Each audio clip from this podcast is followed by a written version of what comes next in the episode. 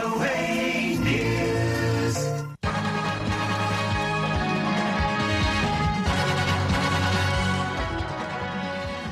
วัสดีค่ะ คุณผู้ฟังวิวเอภาคภาษาไทยเสนอรายงานข่าวสดสายตรงจากกรุงวอชิงตัน ประจำวันพุธที่ 5 เมษายน 2566 ตามเวลาประเทศไทยนะคะ ซึ่งวันนี้มีดิฉันนีทิการกำลังวันร่วมด้วยคุณรัตพลอ่อนสนิท ร่วมดำเนินรายการวันนี้นะคะสำหรับหัวข้อข่าวที่น่าสนใจมีดังนี้ค่ะ ทรัมป์ไม่รับผิดคดีเงินปิดปากดาราหนังผู้ใหญ่ฟินแลนด์เข้าร่วมนาโต้อย่างเป็นทางการด้านรัสเซียขู่ใช้มาตรการตอบโต้สหรัฐอัดความช่วยเหลือด้านการทหารเพิ่มเติมให้กับยูเครน ชาวจีนแห่ย้ายเงินออกนอกประเทศ โปรยเม็ดเงินลงตลาดอสังหาในเอเชีย โดยมีไทย มาเลเซีย และออสเตรเลียเป็นจุดหมายปลายทางที่โดดเด่น วิเคราะห์เครื่องมือซอฟต์พาวเวอร์ของจีนผ่านสถาบันขงจื๊อ อังกฤษสั่งปรับ TikTok 540 ล้านบาท กรณีใช้ข้อมูลเยาวชนในทางที่ผิด และเรื่องเกี่ยวกับวิทยาศาสตร์วันนี้เสียงส่องโรค เมื่อเทคโนโลยีวิเคราะห์เสียงอาจมีบทบาททางการแพทย์ในอนาคต รอติดตามได้ในข่าวสดสายตรงจากวีโอเอสดจากกรุงวอชิงตันค่ะข่าวแรกวันนี้คุณรัตพลไปเริ่มกันที่คดีใหญ่ ซึ่งเป็นเฮดไลน์ในสื่ออเมริกาวันนี้ ตอนนี้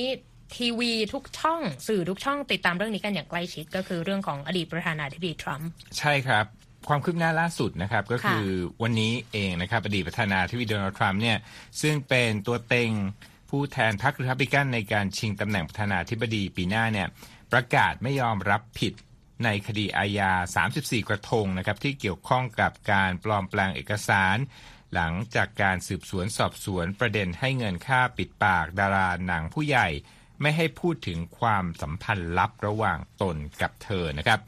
อดีตผู้นำสหรัฐซึ่งกล่าวมาโดยตลอดว่าการตั้งข้อหานี้มีแรงจูงใจทางการเมือง ชูกำปั้นขึ้นฟ้าอันเป็นสัญลักษณ์ให้ผู้สื่อข่าว ระหว่างที่เขามุ่งหน้าออกจากอาคารทรัมป์ทาวเวอร์ในวันอังคารที่นิวยอร์กนะครับในระหว่างที่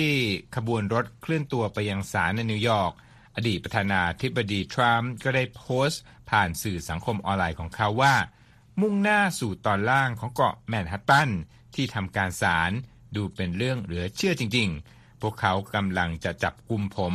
ไม่อยากเชื่อเลยว่านี่คือสิ่งที่กำลังเกิดขึ้นในอเมริกา และท่ามกลางบรรยากาศบริเวณศาลในนิวยอร์กวันอังคาร อากาศนั้นเย็นสบายและมีแสงแดดจ้าในช่วงฤดูใบไม้ผลิมีการปักหลักชุมนุมของทั้งผู้สนับสนุนทรัมป์และผู้ประท้วงนะครับ ซึ่งตำรวจก็ได้ตรึงกำลังหนาแน่น พร้อมตั้งแผงขวางระหว่างผู้ชุมนุมทั้งสองฝ่ายเอาไว้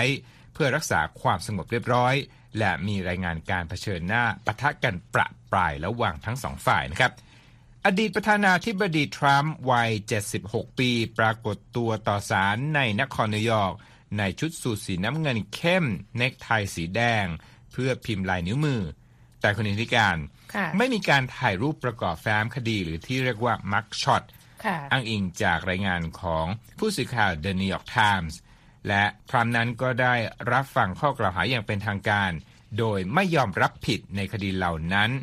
ตามที่หลายฝ่ายคาดการไว้นะครับค่ะทางด้านทนายของทรัมป์ขอให้ศาลมีคำสั่งห้ามช่างภาพ ถ่ายภาพขณะที่เข้าห้องพิจารณาคดี เพราะจะยิ่งทำให้ในเครื่องหมายคำพูดนะครับ เป็นบรรยากาศที่คล้ายกับคณะละครสัตว์ยิ่งขึ้นไปอีก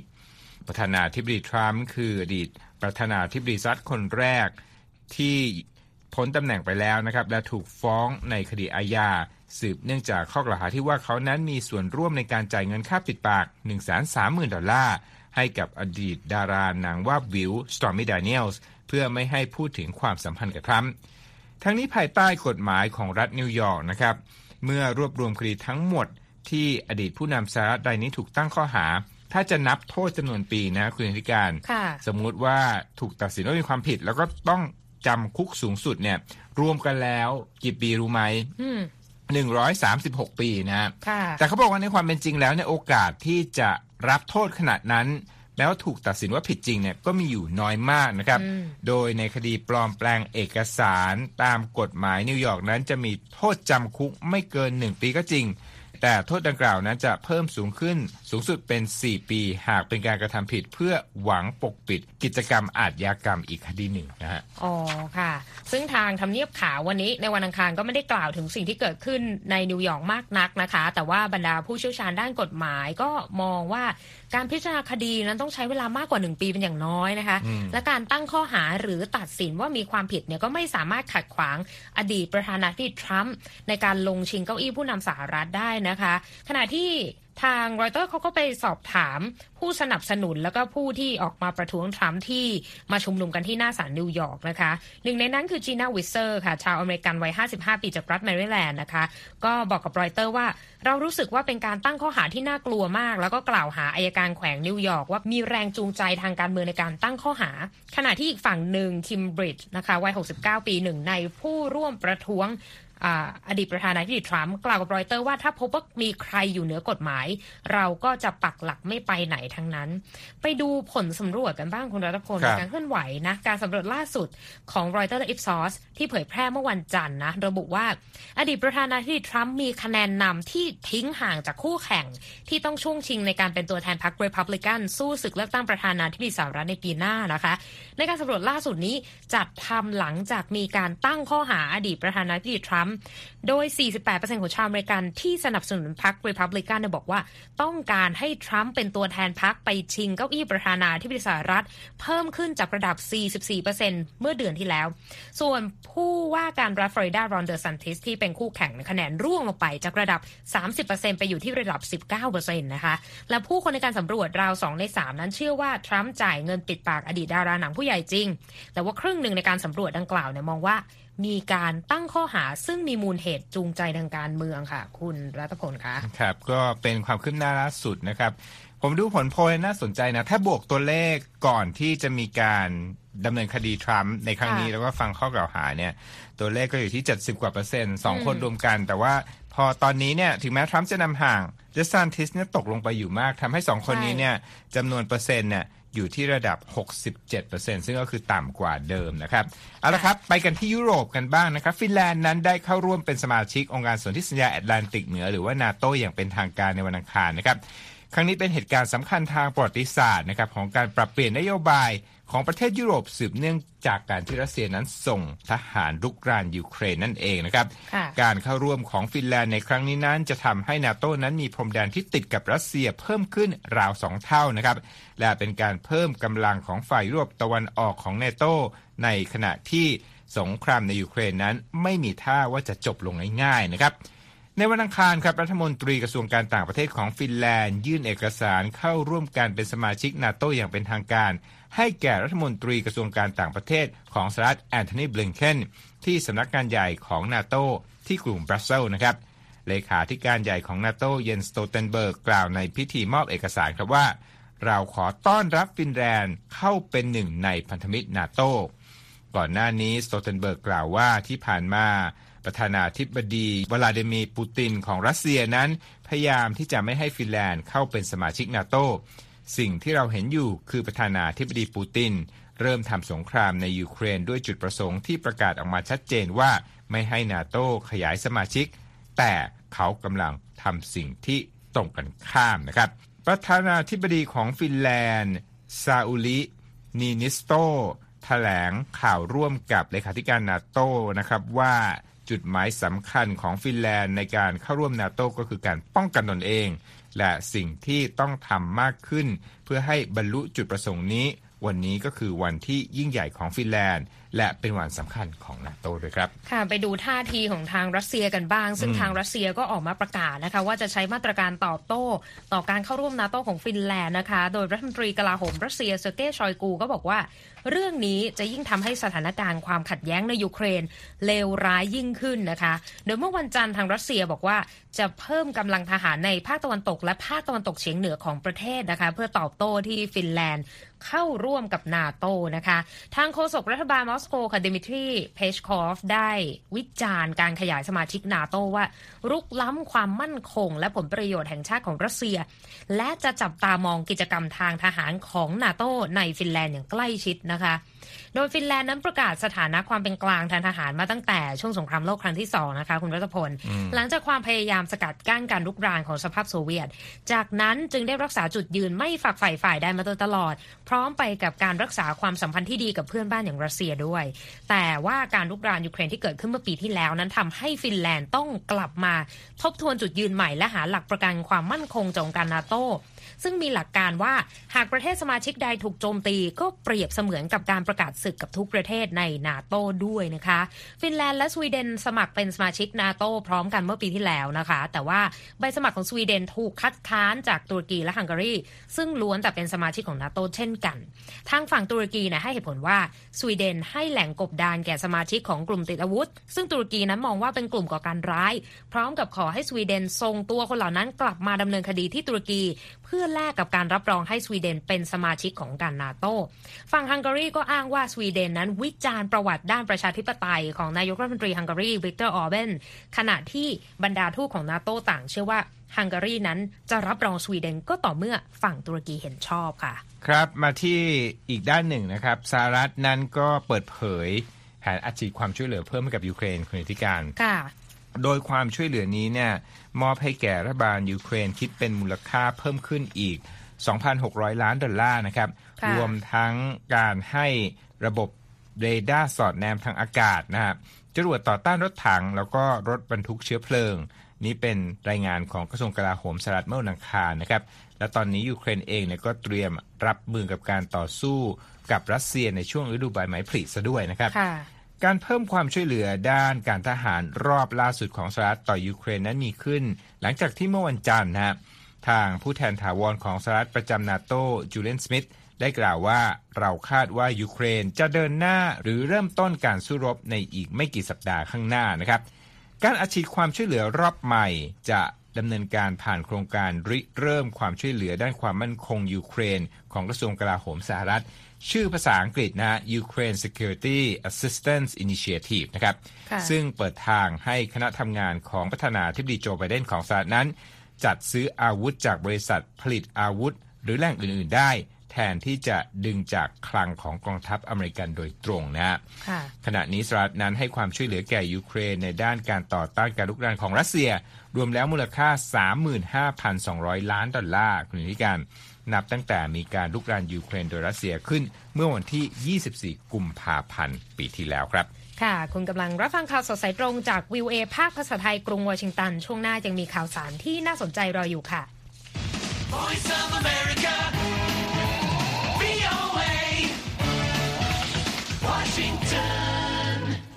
มาเช็คสภาพตลาดหุ้นกันบ้างนะคะ วันนี้แดงทั้งกระดานกันอีกแล้วนะคะ ดาวโจนส์ลบ 199 จุดที่ 33,402 จุดค่ะ NASDAQ ลบ 63 จุดนะคะ ที่ 12,126 จุด S&P ลบ 24 จุดค่ะ ที่ 4,100 กับอีก 1 จุด ราคาทองคำบวก 1.89%นะคะ ที่ 2,000 กับอีก 38 ดอลลาร์กับอีก 20 เซนต์ต่อออนซ์ค่ะ เกี่ยวเนื่องกับเรื่องของธุรกิจกันบ้างก็คือไปดูตลาดอสังหาริมทรัพย์ในฝั่งเอเชียนะคุณรัตพลครับคือการยุติมาตรการควบคุมการระบาดของโควิดในจีนเนี่ยปรากฏว่าทำให้ชาวจีนเดินทางออกต่างประเทศมากขึ้น พร้อมกับการลงทุนของจีนในอสังหาริมทรัพย์ในประเทศต่างๆ ในฝั่งเอเชียก็เพิ่มขึ้นไปด้วยนะคะ ตั้งแต่ออสเตรเลียลามมาถึงประเทศไทย รอยเตอร์รายงานว่าครอบครัวชาวจีนที่ส่งลูกไปเรียนต่างประเทศเนี่ยไม่ว่าจะเป็นที่ออสเตรเลีย สิงคโปร์ก็ซื้ออพาร์ตเมนต์หรือว่าคอนโดในประเทศเหล่านั้นนะคะ ก็เลยทำให้ราคาสังหาริมทรัพย์เนี่ยปรับตัวสูงขึ้นอย่างรวดเร็ว เช่นเดียวกับกรณีของไทยที่มีชาวจีนเข้ามาลงทุนซื้อสังหาเพิ่มขึ้นด้วยเช่นกัน สัญญาณนี้ก็แสดงให้เห็นถึงการไหลออกของเงินทุนในภาคสังหาริมทรัพย์ของจีนที่เปราะบางนะคะแล้วก็ไม่แน่นอนประกอบกับนโยบายของรัฐบาลจีน ที่เพิ่มการจัดเก็บภาษีกับครอบครัวที่ร่ำรวยก็เลยทำให้ชาวจีนค่ะ หันไปลงทุนในต่างประเทศมากขึ้นนะคะ โดยเอียนเฉินค่ะ ผู้ก่อตั้งบริษัทนายหน้าสังหาริมทรัพย์จ้าหลินเรลตี้ที่มีสาขาทั้งในจีนออสเตรเลียมาเลเซียและสิงคโปร์ก็บอกว่า ความสนใจของนักลงทุนในอสังหาริมทรัพย์ในเอเชียเนี่ยปรับเพิ่มขึ้น 2 เท่าตัวเลยนะคะ ตั้งแต่รัฐบาลเริ่มเปิดประเทศค่ะ โดยเฉพาะชาวจีน แต่ว่ายังไม่เห็นคลื่นการลงทุนขนาดใหญ่อยู่ แต่ว่าความสนใจก็เพิ่มมากขึ้นเรื่อยๆ โดยเฉพาะกับนักเรียนจีนที่กลับไปเรียนต่อยังออสเตรเลียนะคะ แต่ว่าไม่เพียงแต่การยักย้ายสินทรัพย์ไปต่างประเทศนะคุณรัตพลครับแต่หลังจากการระบาดใหญ่เนี่ยแนวโน้มนี้เพิ่มขึ้น ลามไปถึงการที่ชาวจีนพยายามที่จะลงหลักปักฐานในต่างแดนด้วยนะคะ แม้ว่าข้อจำกัดของรัฐบาลจีนที่มีออกมาไม่ให้เงินทุนไหลออกนอกประเทศมากไปจะช่วยได้ในระดับหนึ่ง แต่ว่าเรื่องนี้มันสะท้อนว่าคนจีนเองเนี่ยเริ่มขาดความเชื่อมั่นในเศรษฐกิจประเทศที่ชะงักงันไปในช่วงที่โควิดระบาดนะในมุมมองของโจอี้หวังนะคะผู้อำนวยการบริษัท CS Corp ในสิงคโปร์เนี่ยบอกว่า นับตั้งแต่สิ้นสุดการระบาด ลูกค้าชาวจีนเพิ่มขึ้นถึง 300รายทีเดียวนะคะ แล้วก็บอกว่าโควิดและมาตรการล็อกดาวน์เนี่ยทำให้ชาวจีนต้องออกมาทบทวนอนาคตของพวกเขามากขึ้นเกี่ยวกับเรื่องนี้ นอกจากนี้อีกคนหนึ่งเจนนี่หยางผู้จัดการฝ่ายการตลาดของบริษัทแห่งหนึ่งในเซินเจิ้นที่เชี่ยวชาญเรื่องการซื้อขายอสังหาริมทรัพย์ในต่างประเทศเนี่ยเขาบอกเลยนะ คุณรัตพลว่าชาวจีนจำนวนมากตอนนี้เดินทางไปประเทศไทย นับตั้งแต่รัฐบาลจีนเริ่มเปิดประเทศ แล้วก็เริ่มมองหาช่องทางการลงทุนในตลาดอสังหาริมทรัพย์กันแล้ว แล้วก็บอกว่า ราคาอสังหาในไทยแล้วก็ในมาเลเซียยังคงถูกมากกว่าเมื่อเปรียบเทียบกับเมืองลำดับที่ 3 ของจีน แล้วก็บอกว่าบ้านหรูหลังหนึ่งมีราคาประมาณ 2 ล้านหยวนหรือประมาณ 10 ล้านบาท ในขณะที่ราคาห้องพักหนึ่งห้องเนี่ยอยู่ที่ 5 0 0แสนหยวนหรือประมาณ2ล้าน5แสนบาท ก็เลยบอกว่า ตอนนี้ต้องเตือนเลยว่ายิ่งมีชาวจีนเดินทางออกไปมากเท่าไหร่เนี่ยก็ทำให้มีความต้องการในการซื้ออสังหาริมทรัพย์มากขึ้นไปเท่านั้นนะคุณรัตพลเป็นประเด็นที่น่าติดตามมากเลยทีเดียวสำหรับตลาดอสังหาริมทรัพย์ของไทยที่ก็จะได้อานิสงส์จากการเดินทางของชาวจีนด้วยนะ อีกเรื่องหนึ่งเห็นว่ามีบทความชิ้นล่าสุด ของสถาบันวิจัย นโยบาย Institute of Southeast Asian Study ซึ่งถูกตีพิมพ์ไปเมื่อสัปดาห์ที่แล้วพูดถึงเรื่องของการส่งออก แต่ว่าเป็นการส่งออกวัฒนธรรมของจีนครับมายังประเทศไทยด้วย ผ่านโครงการของสถาบันคงจื้อ แล้วก็ห้องเรียนคงจื้อด้วยเรื่องนี้มีรายละเอียดยังไงบ้าง ครับก็สถาบันดังกล่าวนะอยู่ที่สิงคโปร์นะครับ Institute of Southeast Asian Studies หรือว่า ISEAS นะครับ ตีพิมพ์บทความชิ้นนี้นะ พูดถึงเรื่องการส่งออกซอฟต์พาวเวอร์คุณนิธิกาญจน์แล้วก็มีสถาบันการศึกษาของจื้อ Institute หรือว่าสถาบันขงจื้อแล้วก็ห้องเรียนขงจื้อเนี่ยเป็นเรียกว่าเป็นเครื่องมือนะอาจารย์ที่เขียนบทความนี้ลงในสื่อของสถาบันของสิงคโปร์เนี่ยเป็นอาจารย์ไทยนะครับผู้ช่วยศาสตราจารย์ดรศิวรินทร์เลิศภูสิทธิ์นะฮะค่ะเป็นอาจารย์ของมหาวิทยาลัยธรรมศาสตร์ เขียนบทความชิ้นนี้โดยระบุว่า จีนเนี่ยใช้ช่องทางดังกล่าวเป็นเครื่องมือของการเผยแพร่ซอฟต์พาวเวอร์จากจีนมาสู่ไทยนะครับแล้วก็ VOA ภาคภาษาจีนกลางเนี่ยเป็นคนไปสัมภาษณ์นักวิชาการผู้นี้ของไทยนะซึ่งระบุว่าจีนเนี่ยพยายามสร้างภาพลักษณ์เชิงบวก ในประเทศไทยผ่านสถาบันของจื้อนะครับ และบางครั้งเนี่ยก็การเรียนการสอนต่างๆเนี่ยถูกออกแบบให้มีไว้สำหรับผู้ที่จะประกอบธุรกิจภายในประเทศ แล้วก็ข้าราชการในไทย เพื่อที่ว่า คนเหล่านี้เนี่ยจะได้มีทัศนคติที่ดีต่อจีนนะฮะค่ะ ข้อมูลอย่างไม่เป็นทางการในประเทศไทยนะครับบอกว่ามีสถาบันของจื้อ 16 แห่ง แล้วก็ห้องเรียนของจื้ออีก 21 แห่งนะครับ ซึ่งเป็นส่วนหนึ่งของจำนวนสถาบันของจื้อที่อยู่ทั่วโลกประมาณ 1,000 แห่งนะฮะโดยองค์กรนี้เนี่ยได้รับเงินจากรัฐบาลจีนนะฮะค่ะในช่วงหลายปีที่ผ่านมา ประเทศอย่างสหรัฐแล้วก็ประเทศในยุโรปอย่างเช่นสวีเดนฟินแลนด์เนี่ยได้สั่งปิดสถาบันของจื้อในประเทศของตนนะให้ผลว่าหน่วยงานเหล่านี้เนี่ยเป็นเครื่องมือของรัฐบาลคอมมิวนิสต์จีน ในการเผยแพร่โฆษณาชวนเชื่อหรือว่า propaganda นั่นเองคุณอธิการค่ะ VOA ภาคภาษาจีนกลางหรือว่าภาคภาษาแมนดารินเนี่ยได้รายงานนะครับว่าสถาบันของจีนในไทยเนี่ยได้เดินหน้าอย่างเป็นระบบแล้วก็แข็งขันในการเป็นตัวเชื่อมสำหรับความร่วมมือของสถาบันการศึกษา ในจีน ในโครงการแลกเปลี่ยนทางวัฒนธรรม แล้วก็ส่งเสริมทักษะอาชีพนะครับ VOA ไทยก็ได้ติดต่อไปยังสถาบันของจื้อแห่งหนึ่งในประเทศไทยนะครับ แต่ว่ายังไม่ได้รับการตอบกลับเพื่อแสดงความคิดเห็นในเรื่องนี้นะครับค่ะภาคภาคภาษาแมนดารินได้สัมภาษณ์อาจารย์อีกคนหนึ่งคุณธิการ อาจารย์โทนี่ไทติงหลิวนะฮะจากหน่วยงาน Center for General Education ที่มหาวิทยาลัย National ชงซิง และกล่าวด้วยนะครับว่าไทยนั้นมีปัจจัยที่เอื้ออำนวยต่อการสารสัมพันธ์กับจีน เช่นจำนวนประชากรเชื้อสายจีนที่มีอยู่มากในประเทศไทยนะครับค่ะแล้วเขาบอกด้วยว่าในประเทศไทยเนี่ยค่อนข้างที่จะปลอดกระแสต่อต้านจีนในช่วงไม่กี่ปีที่ผ่านมา คงจะเปรียบเทียบกับประเทศเพื่อนบ้านเราบางประเทศเช่นค่ะเวียดนามเหล่านี้นะครับขณะเดียวกันจีนก็น่าจะเห็นว่าปัจจัยที่ตั้งของไทยนะเป็นจุดยุทธศาสตร์ในภูมิภาคอินโดจีน เรื่องนี้ก็เป็นเรื่องสำคัญในมุมมองภูมิรัฐศาสตร์นะครับ อาจารย์อีกคนหนึ่งนะที่ทาง VOA Mandarin ได้ไปสัมภาษณ์ก็คือ ผู้ช่วยศาสตราจารย์ชองจาเอียนนะฮะจากมหาวิทยาลัยแห่งชาติของสิงคโปร์นะค่ะบอกกับภาคภาษาจีนกลางว่าคนไทยจำนวนมากเนี่ยเชื่อว่าจีนเนี่ยช่วยเปิดโอกาสทางธุรกิจให้กับเขานะครับ นักวิชาการผู้นี้บอกด้วยนะครับว่ากลุ่มพลังทางการเมืองฝั่งอนุรักษ์นิยมในประเทศไทยเนี่ยเชื่อว่า ระบบระบอบของจีนเนี่ยค่อนข้างจะเป็นไปตามความคิดของพวกเขานะครับค่ะอย่างไรก็ตามผู้ช่วยศาสตราจารย์ศิวรินทร์ระบุนะครับว่าคนรุ่นใหม่ในไทยส่วนมากเนี่ยมีมุมมองเชิงลบต่อจีน แม้ว่าจะไม่ได้มีปัญหาเรื่องวัฒนธรรมกับจีนนะแต่สาเหตุหลักๆเนี่ยมาจากอุดมการณ์ทางการเมืองนะครับสถาบัน IS EAS ทำการสำรวจไม่นานนี้คุณธิการมาดูเปอร์เซ็นต์กันดีกว่าค่ะพบว่า 95.5%ของผู้ตอบแบบสอบถามในประเทศไทยนั้นกังวลต่ออิทธิพลทางการเมือง และทางยุทธศาสตร์ในภูมิภาคของจีนในประเทศไทย และ 86%มองว่ากังวลเกี่ยวกับการขยายอิทธิพลทางเศรษฐกิจในภูมิภาคนี้ของจีน โดยระดับความกังวลเรื่องแรกก็คือเรื่องการเมือง และก็ยุทธศาสตร์เนี่ยเขาบอกไทยเนี่ยสูงสุดในบรรดากลุ่มประเทศอาเซียน ส่วนประเด็นการความกังวลเรื่องเศรษฐกิจ ที่จีนขยายวงกว้างในภูมิภาคเนี่ยไทยอยู่อันดับสูงสุด ในอาเซียน อันดับอันดับสองในอาเซียนครับคุณอธิการ เป็นประเด็นที่น่าสนใจมากทีเดียวนะคะ ขอบคุณมากค่ะ คุณรัฐพล คุณกำลังรับฟังข่าวสดสายตรงจากวิวเอภาคภาษาไทยกรุงวอชิงตันนะคะ ติดตามเราผ่านทั้งเว็บไซต์ v i e w a thai com นะคะ แล้วก็ช่องทางทางโซเชียลมีเดียที่หลากหลายทั้ง Facebook Instagram Twitter v i e w a thai นะคะ YouTube v i e w a thai และเรามี Spotify ให้ได้ติดตามกันด้วยค่ะ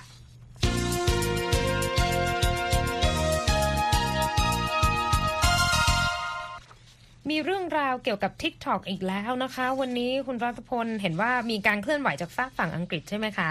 ครับ หน่วยงานตรวจสอบด้านความเป็นส่วนตัวของรัฐบาลอังกฤษนะครับ ก็ได้สั่งปรับเงิน TikTok นะครับ15 ล้าน9แสนดอลลาร์ คิดเป็นเงินไทย 540 ล้านบาทในวันอังคารนะครับ จากกรณีที่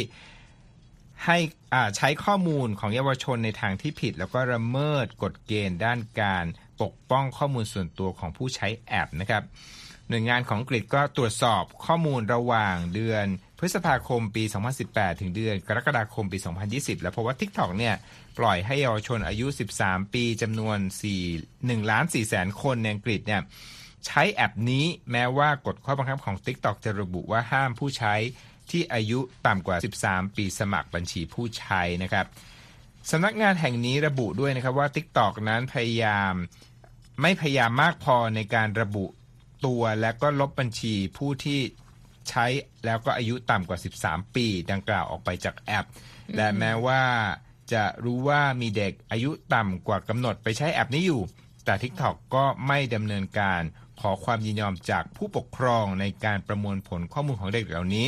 ภายใต้กฎหมายปกป้องข้อมูลของอังกฤษนะ นอกจากนั้นคุณธิการค่ะคณะกรรมการนี้ก็เปิดเผยว่า TikTok นั้น มีได้แจ้งให้ผู้ใช้รับทราบอย่างชัดเจน ถึงวิธีรวบรวมข้อมูล ตลอดจนการใช้แล้วก็แบ่งปันข้อมูลทำให้ผู้ที่อายุยังน้อยไม่ทราบถึงผลพวงที่จะตามมาครับ ค่ะ ซึ่งทาง TikTok ก็ออกมาปฏิเสธคำตัดสินดังกล่าวนะคะ โดยบอกว่าลงทุนอย่างมากแล้วการทำให้เด็กอายุต่ำกว่า 13 ปีไม่สามารถสมัครสมาชิกได้ แล้วก็มีการระดมทีมด้านความปลอดภัยกว่า 4 0,000 คน เพื่อจะมาดูแลให้แอปพลิเคชันนี้ปลอดภัยสำหรับชุมชนในอังกฤษด้วยนะคะเอาละค่ะ มีเรื่องราวเกี่ยวกับเทคโนโลยีกันผู้เชี่ยวชาญด้านเสียงเนี่ยทราบกันมานานแล้วว่าเสียงเป็นการบ่งบอกโรค แต่ว่ามีโครงการที่ได้รับทุนสนับสนุนจากรัฐบาลอเมริกันกำลังรวบรวมและวิเคราะห์เรื่องนี้กันอย่างจริงจัง แล้วก็นำปัญญาประดิษฐ์เข้ามาใช้ในการวินิจฉัยอาการเจ็บป่วยด้วยนะคะครับซึ่งคุณธัญพรสุนทรวงศ์นำรายงานของผู้สื่อข่าว VOA จูลี่ทาโบมาถ่ายทอดเสนอค่ะ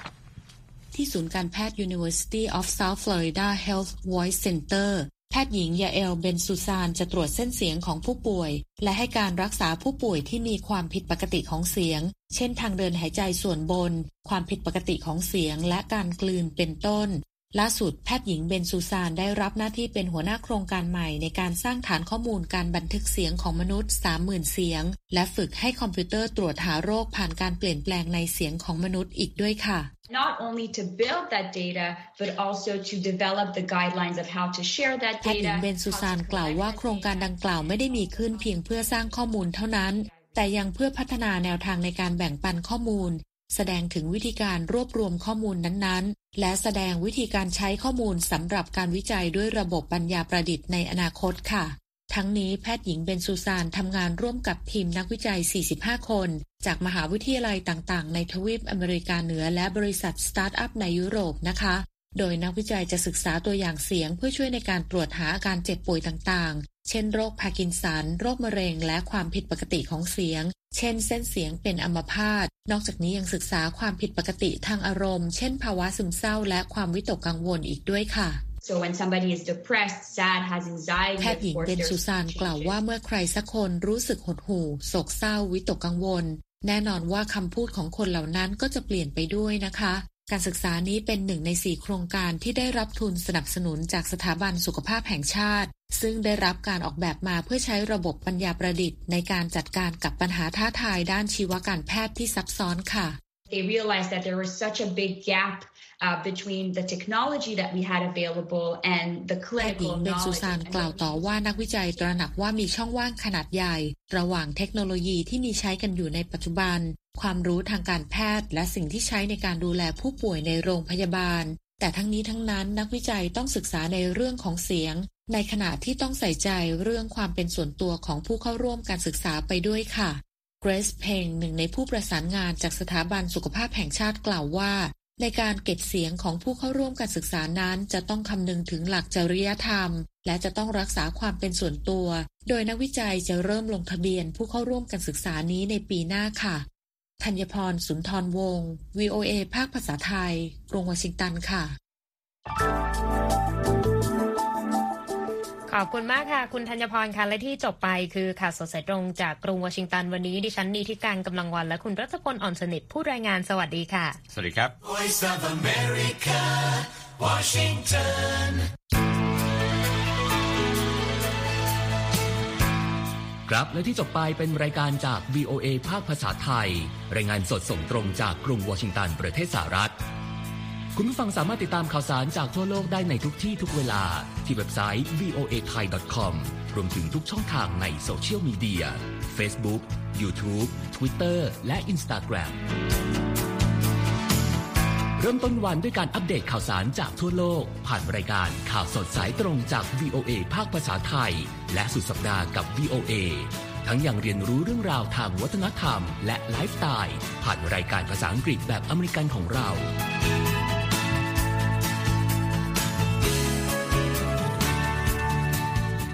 ติดตามความเคลื่อนไหวในประเทศสหรัฐ การเมืองอเมริกัน พร้อมเข้าใจที่มาที่ไปของเหตุการณ์สำคัญ รวมถึงข่าวต่างประเทศ จากแหล่งข่าวที่เชื่อถือได้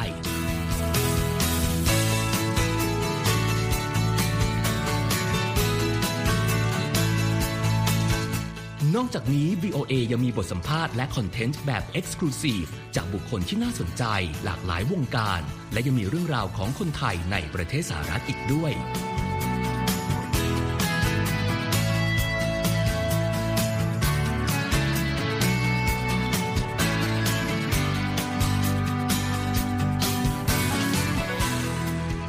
คุณนะครับที่ให้ VOA ไทยเป็นส่วนหนึ่งในการติดตามข่าวสารสาระและเกร็ดความรู้ของคุณ จากรายการต่างๆ ที่เรามุ่งมั่นนำเสนอ เพื่อความเที่ยงตรง ทันเหตุการณ์ และมีประโยชน์ในทุกๆวัน